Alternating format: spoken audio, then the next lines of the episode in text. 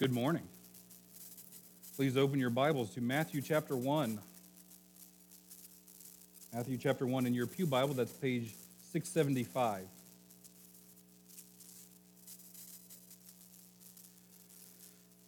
We just finished up a series on prayer. And I enjoyed it. I hope you enjoyed it too. And then appreciate Dale last week stepping in and preaching for me while we were gone. I had to be gone for a family funeral. It was very good to see everybody, but then a stomach bug got passed around, and 12 people at the funeral ended up getting sick, and it was just awful. But that's the way it goes, right? That's the mixed bag of family, right? All right. So we're going to start a new sermon series on Matthew. When I first became a believer, Matthew was sort of my go-to book. And the reason is because the only Bible I had was a little Gideon Bible that they handed out to me in school, of all places.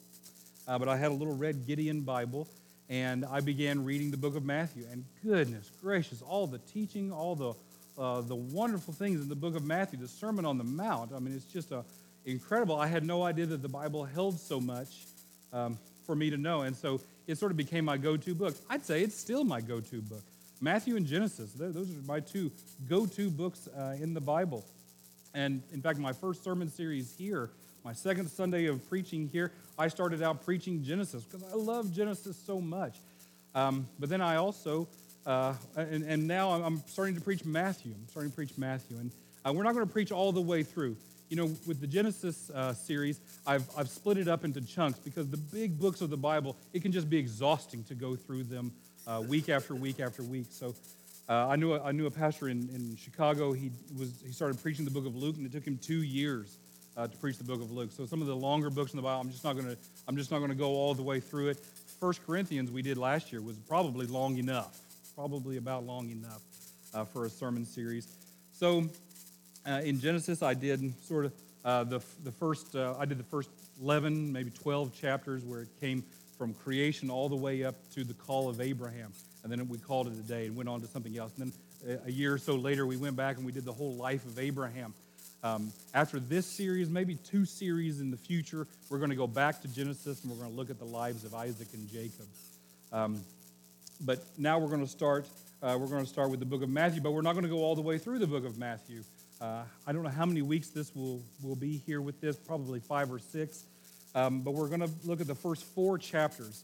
The book of Matthew, all the books of the Bible can really kind of be put into outline form, and there are certain nice stopping points. So we're going to go all the way through chapter 4. Chapter 5 starts the Sermon on the Mount. So we're just going to kind of pause before we get there, and maybe next year, or 6 or 9 months, something like that, we'll come back and we'll get the Sermon on the Mount, that'll be a long series probably, because we'll want to go fairly slow, and it's so rich that it'll take us a while to get through that. So we're going to do the first 4 books of, or first 4 chapters of the book of Matthew.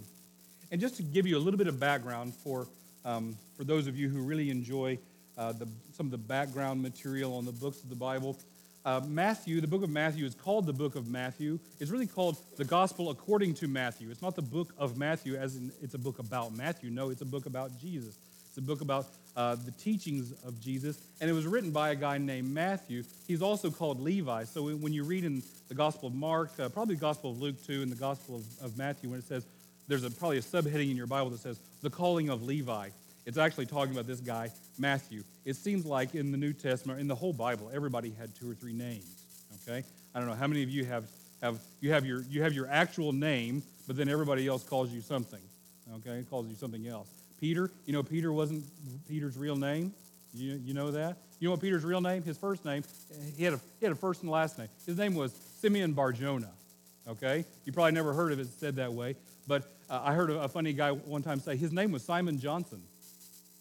In modern day thinking, his name was Simon Johnson. He was Simon, the son of John. Simon Johnson was his name. But Peter said, you know what? I'm going to call you Rocky. I'm going to call you. So Jesus gave a lot of people nicknames. And so I don't know if Matthew is a nickname or if Levi. I don't think Levi's a nickname. Levi is probably his real given name, but they called him Matthew. And he was a tax collector. He was one of the 12 disciples. So He was one of those special people that Jesus set aside to do a very specific work. There are four Gospels. Two of them are written by actual ones of the 12 disciples, Matthew and John. Mark was not one of the 12, but it seems like he was this kid who followed the 12 around like a puppy dog, okay?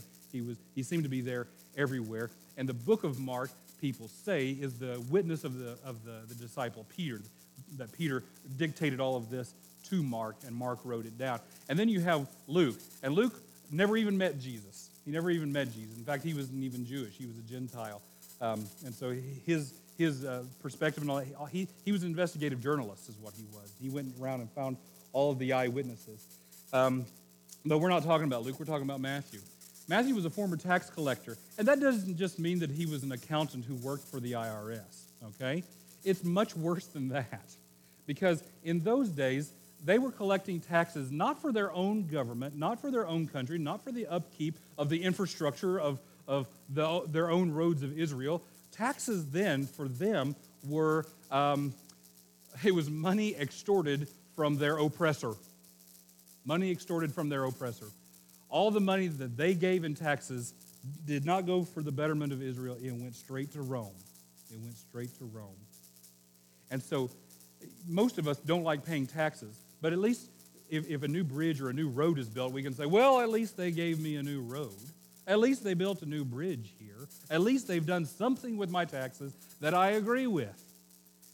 But all of Israel at this time said, they're just taking everything from us and taking it back to Rome to build their stadiums, to build their temples, to their pagan gods, and give it all to the emperor. And there were certain Jewish people who were part of the racket, and Matthew was one of them. So he wasn't just an IRS agent. He wasn't somebody roped into this. He was somebody who said, Rome needs a few people, and I get to make a buck off of this too.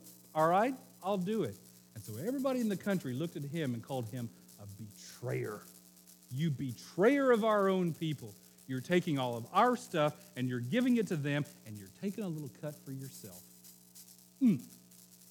There was one place where Jesus is talking about people that are evil. And he tells people, hey, if you've got a brother that has stumbled into a sin, you should go confront them. And if they don't repent, you should take somebody with you, and you should talk to them, and the two of you should convince that person to repent. And if that doesn't happen, then you should take them before the whole assembly, and everybody confront them, intervene with them on their sin. And if they don't repent even then, well, then you just treat them like a tax collector, which is to say, you can treat them like somebody who has left your value system. You're not one of us anymore. And Matthew, to everybody around, was that person. You're not one of us anymore, Matthew. You're in bed with the enemy. You have taken up the cause of the oppressor against your own people. How dare you? How dare you do that? The incredible thing is that when Jesus walked by and saw him, and Jesus looked at him, this is the power of the Holy Spirit to draw people. He said, come follow me. And Matthew just gets up from the table, from the booth, and leaves it all behind and follows Jesus. Incredible, the power that Jesus has to call people. When the gospel call comes out, you respond. Now, Matthew wrote his gospel for a reason. All of the books in the Bible are written for a reason, and it's very important that you know that reason. You probably just say, well, God just inspired somebody to write this down, and that's exactly true. But all the books of the Bible are written in a time, in a place, in a situation for a specific reason. And the book of Matthew, I think what you can see is that he uses so much Jewish language in it. It's obvious to every scholar that he is writing to persuade Jewish people to follow Christ, to believe in Jesus as the Messiah. So Jesus is born about around the year 1, okay? Actually, most people say now 4 or 5 B.C., whatever, okay? We fixed our calendar very early in the, A.D. is Anno Domini, in the year of our Lord. That's 1. That's when Jesus is born in our minds. And all of these dates are very hard to pin down. And then he Around the time he's 30 years old, he's teaching and preaching. Around the time he's 33 years old, he's crucified, died, resurrected, ascended. And then about 30 years later, Matthew writes his book. Why did he write his book? And why did he need to persuade Jewish people? In the beginning, all believers were Jewish people. That those 120 believers in the upper room on the day of Pentecost, all Jewish. Everybody who converted on the day of Pentecost, all 3,000 of them, all Jewish. For the first several books of the book of Acts, every believer is Jewish until you get Cornelius, who seems to be about the first Gentile convert, the first non-Jewish person to start following Jesus, the Ethiopian eunuch, who seems to be one of those very early people also who's following Jesus. And then for a good 30 years or so, maybe 20 years or so, the church is almost entirely Jewish. And then something happens. And you can read a lot about it in the New Testament. You can infer some things in the New Testament. But Jewish people started to realize to embrace Jesus seems to feel like, to most of us, or at least we're getting pressure from outside sources, that we're turning our backs on Moses and the law and our whole heritage and Israel and the temple and everything, and I just can't do that.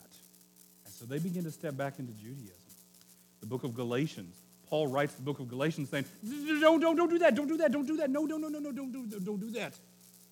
What you're going back into is not good news. It's not the gospel. It's not freedom from the law. It's not freedom from anything. You can't do that. Please don't. And yet they seem to be leaving the church in droves. The whole book of Hebrews is this we don't really know who wrote the book of Hebrews, but it's this very eloquent person giving all kinds of sermons and examples and sermons and lessons from the Old Testament about how Jesus is superior to everything, superior to angels, superior to all priesthood, superior to Moses, superior to the law. He is the Sabbath. Don't leave this. It's a very Jewish book, the book of Hebrews, as it sounds like, as it should be. And yet, it still keeps happening. And until about the year, I don't know, the mid-60s AD, 60, 70 AD, 80 AD, 90 AD. And by that time, the church is almost entirely Gentile. And this rift occurs. And the book of John is him trying to bring them back in. Please do not abandon this. And the book of Matthew is him saying, please keep believing. All the Old Testament points to Jesus. You're not turning your back on the Old Testament by embracing Jesus. You're fulfilling it. You're embracing it fully to believe in Jesus. And so when you read the book of Matthew, you will find this phrase all over it. This happened to fulfill what the prophet said. And he puts out this idea to all the Jewish peoples, his brothers, his kinsmen. And he says, if you believe in Jesus, you're believing in the prophets. You're believing in the law. Everything that we stand for. If you believe in Jesus, you're believing in that fully. And to not believe in Jesus is to even abandon those things as well. Don't do it. But it still kept happening. And today, trying to share the gospel with a Jewish person, depending on how orthodox they are, depending on how conservative they are, very hard. We have some people that we support, some missionaries that we support named Levi and Stephanie, and they've got the hardest ministry out there, proclaiming Jesus to the nation of Israel. All right. Have you ever done any research on your ancestry? All right. How many of you have done something like that? How many have you taken the DNA test? Anybody here taken the DNA test? You found out all about yourself, found out about where you come from. You're not actually English or Irish. You're Japanese, of all things. Maybe they switched the test if that's the problem, if that's the case. It's always interesting to get to know your ancestors. And, you know, for Americans especially, we all come from these people who left the old country, left the old way, and here we all come over here to be Americans, to start a new chapter. But here we are, how many generations later, and everybody's like, what did we leave behind, actually? Who was that? Who were all these people? Who made that decision to get on the boat and come on over here? How did this all happen? I want to know where I came from. There's got to be more to me than just being a Mainer or an Oklahoman or something like that. White people have only been living in Oklahoma since 1890. Surely, I mean, I've got people who immigrated to Oklahoma from somewhere else. Where did they come from? Arkansas, most likely, all right, just next door. Anyway, but it's always interesting to do a little bit of research on your ancestors, unless you don't like what you find. I mean, have you done any research on your ancestors and said, wish I didn't know that now. Wish I didn't realize that now. Maybe if you start thinking about your family history, especially the people that you knew or that your parents knew or that your grandparents knew, sometimes you start saying, ouch, I really wish I didn't know that story. I don't know, have you ever seen the movie Hitch? It's a very fun romantic comedy. And Will Smith, he's a smooth operator, let me tell you. And on their first date, he takes this girl, Eva Mendes, he takes her to Ellis Island. They live in New York. He takes her to Ellis Island, and he gets a private tour. I don't know how you get a private tour of Ellis Island, okay, but he's got the in somehow. And he's given her this private tour of Ellis Island, and she says, you know what, I actually had a relative that came through here. And he said, oh, yeah? And he comes over and leans on the book. And there's this guard there, and he's got it. He's found it. He did the work on her answer and found the signature of her relative that came through Ellis Island. Oh, my gosh, it's so romantic. And he just looks over the guard like, yeah, I know. I'm that good. And she starts looking at it, and she's crying. It's such a beautiful moment. And then she starts sobbing uncontrollably. And it gets pretty undignified, and she runs off. And he just looks at the guard and says, I pictured that going differently. And then the next thing, you see them walking down the road, and she says, you know, it's really just kind of a chapter in the family's history that we'd all like to forget. And he says, yeah, I guess I didn't think about it. When I saw that he was called the Butcher of Cadiz, I just thought he was a butcher. I didn't know he was a mass murderer.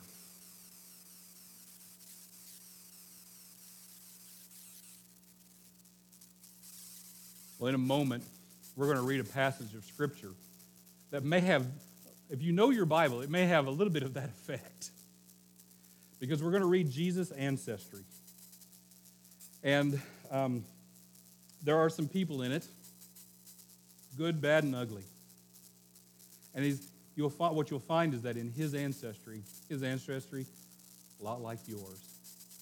If you are a lifelong student of the Bible, if you know your Bible really well, what I'm going to do is I'm going to pause after I read certain significant names, and I just want you to just recall to mind everything you know about that person in an instant, and then we'll go on and just think about everything you know, because this passage, it could be the least inspiring passage in the whole New Testament, except if you know your Bible, in which case 1,000 sermons should spring to mind as I read it. Now, if you don't know your Bible, if you're not much of a Bible scholar, and these are just names, don't worry about it, because we're going to go through a few of them a little bit later as part of this sermon, okay? Let's start reading. Let's pray first, and let's start reading Jesus' ancestry. Heavenly Father, we love you. We thank you for your word. We thank you that Matthew has written these things down, and he wrote it down in this way, at the prompting of your Spirit, to do a certain work, and Lord, do that certain work in our hearts as well. In Jesus' name we pray, amen. This is the genealogy of Jesus the Messiah, the son of David, the son of Abraham. Abraham, pause. Think of Abraham, everything you know about Abraham. Was the father of Isaac. Isaac was the father of Jacob. Jacob, who had his name changed to what? Israel. If you ever wonder where Israel comes from, God changed Jacob's name to Israel. And what does Israel mean? Here's a pop quiz question. He struggles with God in a good way. Jacob was the father of Judah and his brothers. How many brothers? 11. 12 sons of Israel. Judah, the father of Perez and Zerah, whose mother was Tamar. Judah and Tamar. It doesn't say Judah and his wife Tamar. That's quite a story. Perez, the father of Hezron. Hezron, the father of Ram. Ram, the father of Amminadab. Amminadab, the father of Nahshon. Nahshon, the father of Salmon. Salmon, the father of Boaz. Boaz. How many of you ladies have been in a Bible study about the book of Ruth? All right. One of these days, I'm going to preach the book of Ruth. Do your Bible study now, because I'm going to ruin it when I preach it, because I think everybody teaches it wrong. Anyway, Boaz, whose mother was Rahab. Rahab the harlot. Boaz, the father of Obed, whose mother was Ruth. Oh, Ruth, the hallmark movie of the Bible. Obed, the father of Jesse, and Jesse, the father of King David. David was the father of Solomon. Solomon the wise, Solomon in all his glory, whose mother had been Uriah's wife, whose mother had been Uriah's wife, and her name was Bathsheba. Solomon, the father of Rehoboam. Rehoboam, the knucklehead. Rehoboam, the father of Abijah. Abijah, the father of Asa. Asa, the father of Jumpin' Jehoshaphat. Jehoshaphat, the father of Jehoram. Jehoram, the father of Uzziah. And I don't know much about Uzziah. In fact, I don't know anything about Uzziah, except that one of the most glorious passages of Scripture that there is starts out by saying, "In the year that King Uzziah died, I saw the Lord." And who said that? Isaiah. He's a priest. He goes into the temple. When you go into the temple, what do you expect to see? Lampstand over here, table over here, incense altar over here. And one day, in the year that King Uzziah died, he walks into the temple, and he doesn't see the lampstand, and he doesn't see the table, and he doesn't see the incense altar, and he doesn't see the engraved seraphim and cherubim on the wall. He sees the Lord and the real seraphim and cherubim above him. In the year that King Uzziah died. Uzziah, the father of Jotham. Jotham, the father of Ahaz. Ahaz, the father of Hezekiah that we mentioned in a sermon a few weeks ago. Hezekiah, the father of Manasseh. Manasseh, the father of Amon. Amon, the father of Josiah. How many of you have a young man in your family named Josiah? I don't know. It seemed to be a very in vogue several years ago to start naming all of your young men Josiah. All the boys born in your family should be named Josiah, because Josiah was this great reformer king who at the age of 16 completely redirected Israel's path from paganism back to faithfulness to the covenant God. Oh, Josiah, the great boy king. And Josiah, the father of Jeconiah, the true pagan, and his brothers at the time of the exile to Babylon. And when you hear exile to Babylon, do not just hear a little trip to Babylon. Don't just hear, "I lost my home." What you have to hear is that God extricated his covenant people from heaven and took them someplace else, because they were no longer worthy to live there, because only the people faithful to the covenant could live there. And it wasn't all the people, it was the survivors. When you hear exile to Babylon, what you should remember is that this is not nice people dressed in robes going to Babylon because they were unfaithful. This is very thin and gaunt people who are starving from 2 years of siege in Jerusalem. The entire city has been razed to the ground. Most of the people are dead. And here we are, the very gaunt, skinny, wounded survivors, naked in chains, being dragged, walking 1,000 miles. That's the exile to Babylon. And God says you're going to be there, and you're never coming back. After the exile to Babylon, because they weren't going to be there forever. A generation was going to be there, 70 years. A generation was going to be there, was going to be born there, was going to die there, and the next generation could come back. Jeconiah was the father of Shealtiel. Shealtiel, the father of Zerubbabel.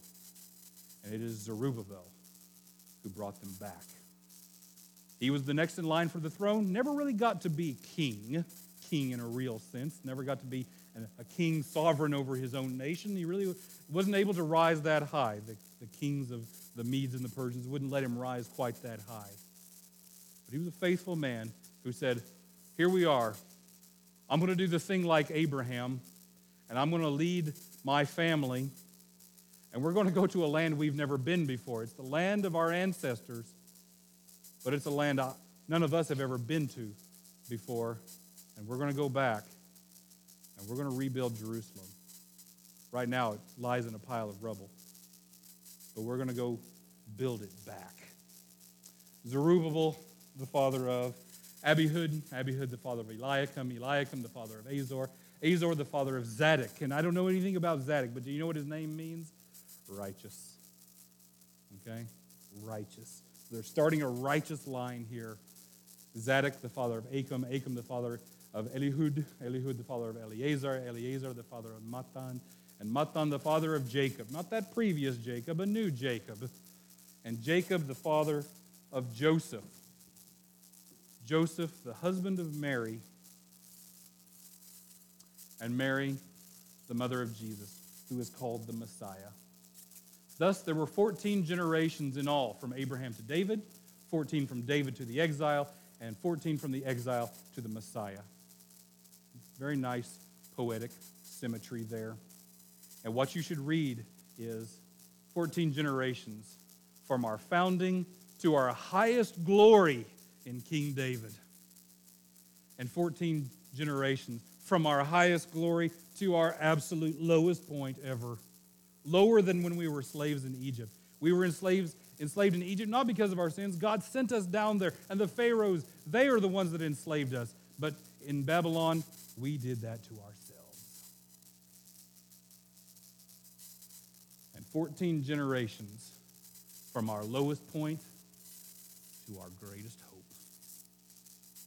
God is bringing us back to that place. And Matthew wants every Jewish person who's thinking about turning away from Christ to say, hey, remember what God has brought us through and where he has brought us to. Let's not walk away at our greatest moment of hope for all of our future. Your family history probably has highs and lows, probably has honor and shame, just like a lot of the people in this passage. For my own family, our place of highest honor, our person of highest honor, at least in memory, is Pawpaw. My granddad was named Jesse Dale Holland, and he was faithful to the Lord. He became a believer at the age of 19, and he was a faithful preacher of the word. And in all of our family, if anybody ever said, are you a Christian? They would say, of course I'm a Christian. My granddad was a preacher. It would all come to him. If you want to respect me, my only respect comes from my granddad. Everything comes from him. My highest honor, all of our heritage, all of our faith, everything good about our family is encapsulated in this guy. He's our greatest honor. He's the most faithful person. If you ever had a question about anything, well, we'll have to ask Paul. He's the patriarch in that way. However, we have our shame. We have our ones that we'd rather not talk about. We have the ones that we'd rather not think about. But any time that we go through the family history, there are a few things we can't deny. There are a few things we can't deny. There were drinkers. There were abusers. There were gamblers. There were all kinds of people that we'd rather not talk about. There were all kinds of people that, there are people still alive today who are sort of reeling from the treatment that person, now dead many years, gave them. And in the very distant past, especially in my family, we have, when I come from both sides, mom and dad, there are a couple of people, and some of them I don't even know their names, that, wow, that's a real shame. That's a shame that it's going to take a lot for us to get over. One of my grandmothers, my grandmother on my mother's side, she was pretty sure a couple of her brothers were in the Klan. All right? And on my dad's side, my granddad's granddad was a slave owner. All right? So we've got Klansmen and slave owners on both sides of the family. Quite a shame. Quite not something for us to be proud of. That slave owner, by the way, his name was Pinky. Pinky Holland. A man named Pinky. So many things to be ashamed of there.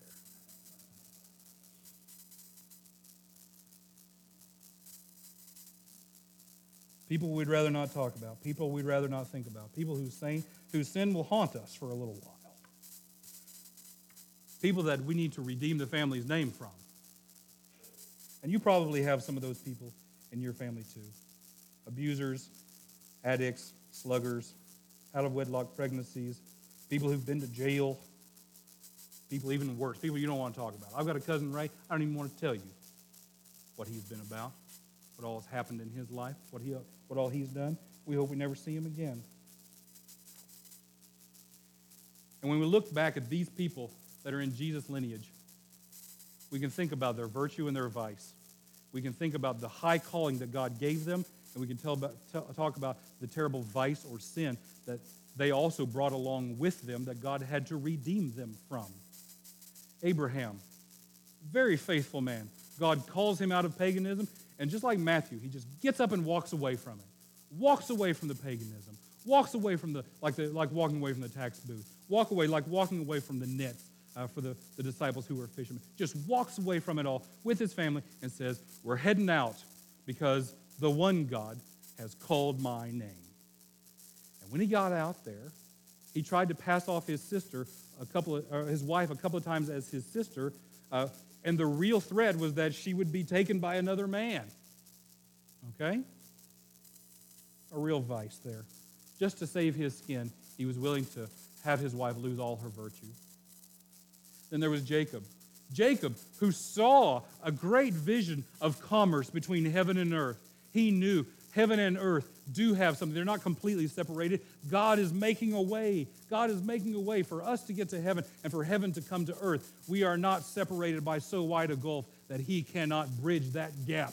Yes, Jacob, who lied and cheated and swindled his brother at his brother's point of great vulnerability. But Jacob, who also saw the calling of God on their family and valued it more than his brother did. All these people are kind of a mixed bag. And then you have Judah and Tamar. Judah and Tamar. There needed to be a continuation of the line of Judah. There was a threat that the line of Judah could be stamped out. So Judah had a child by his daughter-in-law. Okay? That's never right. That's never okay. But the line continued because Jesus comes from the line of Judah. We call him the Lion of the tribe of Judah. So Judah himself, quite a mixed bag of a person there as well. And then, greatest of all, what did we talk about? Rahab the harlot, a Gentile. Okay? And we're a very inclusive society now. We really don't care that much about mixed-race marriages. In that day, that's a very big deal.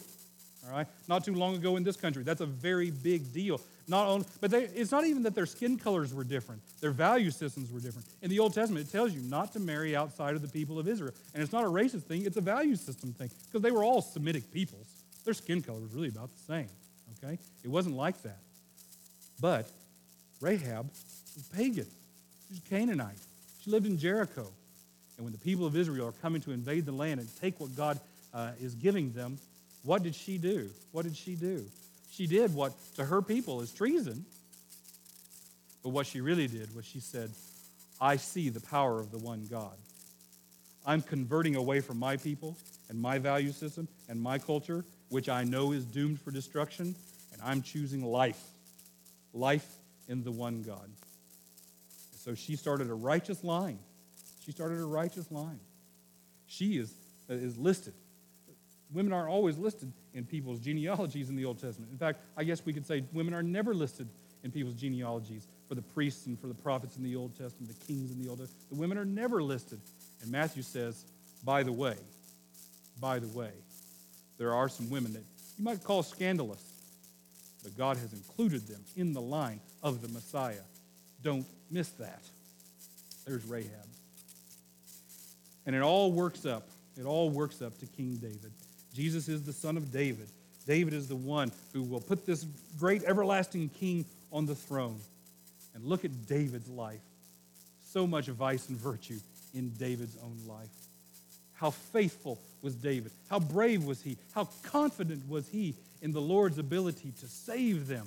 So much so that he, having never been in combat, says, I will take on their greatest champion, a giant, one-on-one with the help of the Lord. And I'm fully confident in his ability to save me and our whole nation. What faith, what virtue is that? David, who wrote the hymn book of the people of Israel, we still sing his songs. The Lord is my shepherd, I shall not want.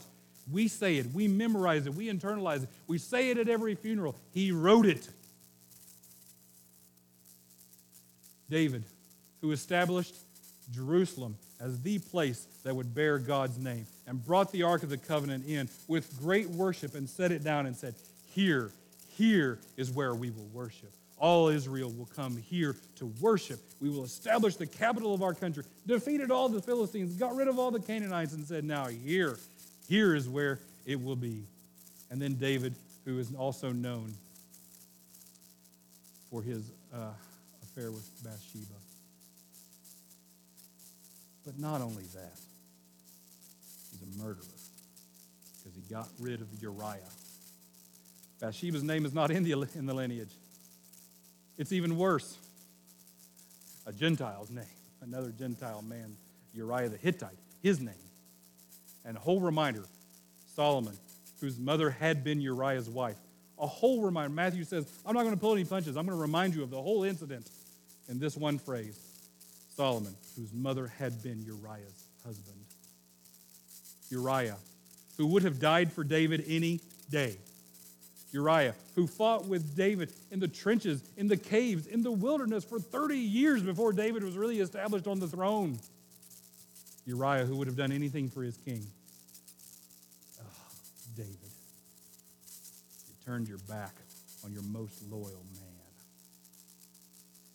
And you defamed his name and his wife's name, all of it, with one action. With one action.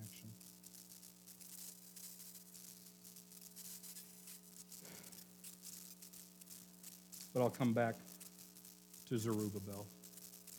Because in all of this lineage, all of these people in Jesus' ancestry, there was a guy who very timidly took on a responsibility. He didn't really, I don't think necessarily want this. He had not been trained for this. He was not raised in a palace. And he was always having to be encouraged in his work. But God said, Zerubbabel, you're my signet ring. You're the authority, my authority on earth. I'm sending you. You're going to do this.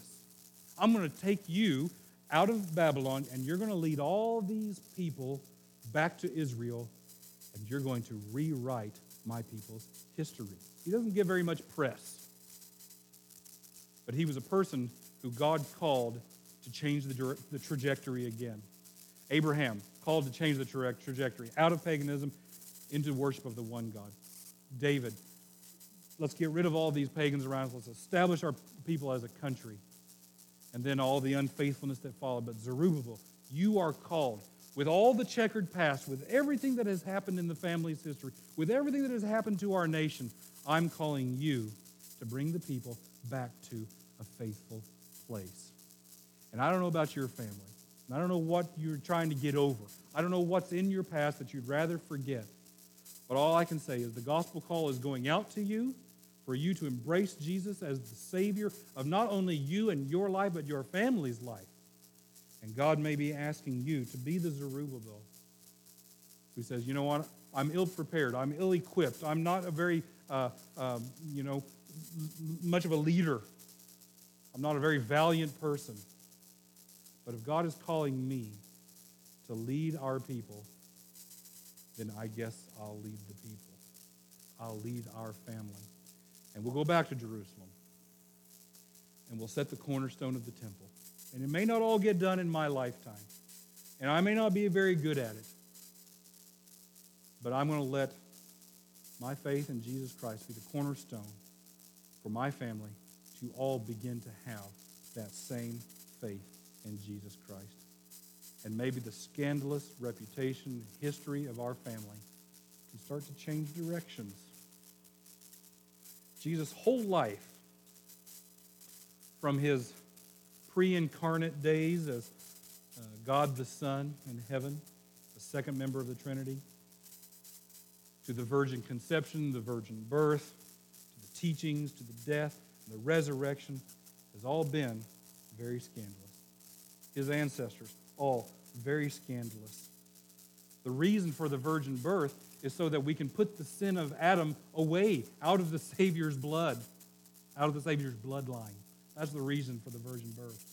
But the reason that he is born of a woman is so that he can be Son of Man and relate to us and have all these people in his ancestry as well. The Bible makes no apology for Jesus, no apology for all of his ancestors past.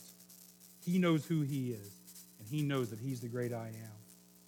The question has never been, Jesus, what do you have to say for yourself? Look at all these people in your past. What do you have to say for yourself? That's never been the question. The question has always been, who do you say that he is? All of this information is given to you right here. I'm displaying Jesus, his ancestry, his reality, his birth, everything about his teachings, everything for you. Who do you say that he is? And he puts that question on you. He stood in silence when accused, and he's waiting for you to declare your faith in him. Will you do that? If you will, then he will become Lord of your life. He'll expose and deal with all the scandal and all the righteousness even in your family's history. He'll push you to repent of the generational sins in your family's history. He'll push you to rewrite the reputation of your family name. He'll take away all the shame of sinful behavior and bring in the honor that comes with living out kingdom principles. You won't have to hide the skeletons anymore. You'll be able to talk about them openly, knowing that they're forgiven and that Jesus is forging a new trajectory for you and your descendants. I challenge you this week to sit down with a pen and paper and try to make a family tree of all of your ancestors, everybody that anybody can remember back from way on back. You'll have to call some of the old folks to do it, but they'll be glad to get the call. Call them. What was the name? What were they like? Give me the nitty-gritty. I want to know everything, the best and the worst. Were they abusers? Were they addicts? Were they sluggards? Were they saints? Were there people who followed the Lord? Were they faithful to God and generous to their neighbors? Was there a big secret in the family? What was the proudest thing that we ever had in our family's history? It's important for you, though, not to be bogged down by whatever shame you find. Instead, you'll want to face it with courage and humbly ask God to make your generation the generation that redeems so much of the family's history. You are to be the Zerubbabel of your family. God has chosen and called you to be this person who begins the new chapter. Set down the cornerstone of faith in your family's temple. They're looking to you. They may not know it, but they're looking to you. Repent of your past sins and your family's past sins. Lead them out of the exile of sin and tragedy and estrangement from God and begin a new history, a history with a future and with a great destiny. If your family's history is a good story to read, though, great. I'm glad. If it's a story of many faithful generations, then I'd encourage you to also write down that history and ask God to help you continue it and not be the Jeconiah who derails all the good work that Josiah did. More than likely, just like Israel and just like Jesus' own pedigree, you have a mixed history. Be reconciled to it. Be redeemed from it and forge a new path. In Jesus, God was doing a new thing. In your life, Jesus will do a new thing. Let him do it. It's a good thing. Let's pray. Heavenly Father, we love you. We thank you that you are a God who changes directions. When we are going down the wrong road, Lord, you get in our way. You become the obstacle, and you make us turn around and go back. Help us, Lord, to always go back to you. Help us to be faithful. Give us courage to have conversations that need to be had, to face things that need to be faced, to give us courage to live the new life of the new man that you create by your sacrifice. We love you and we thank you in Jesus' name.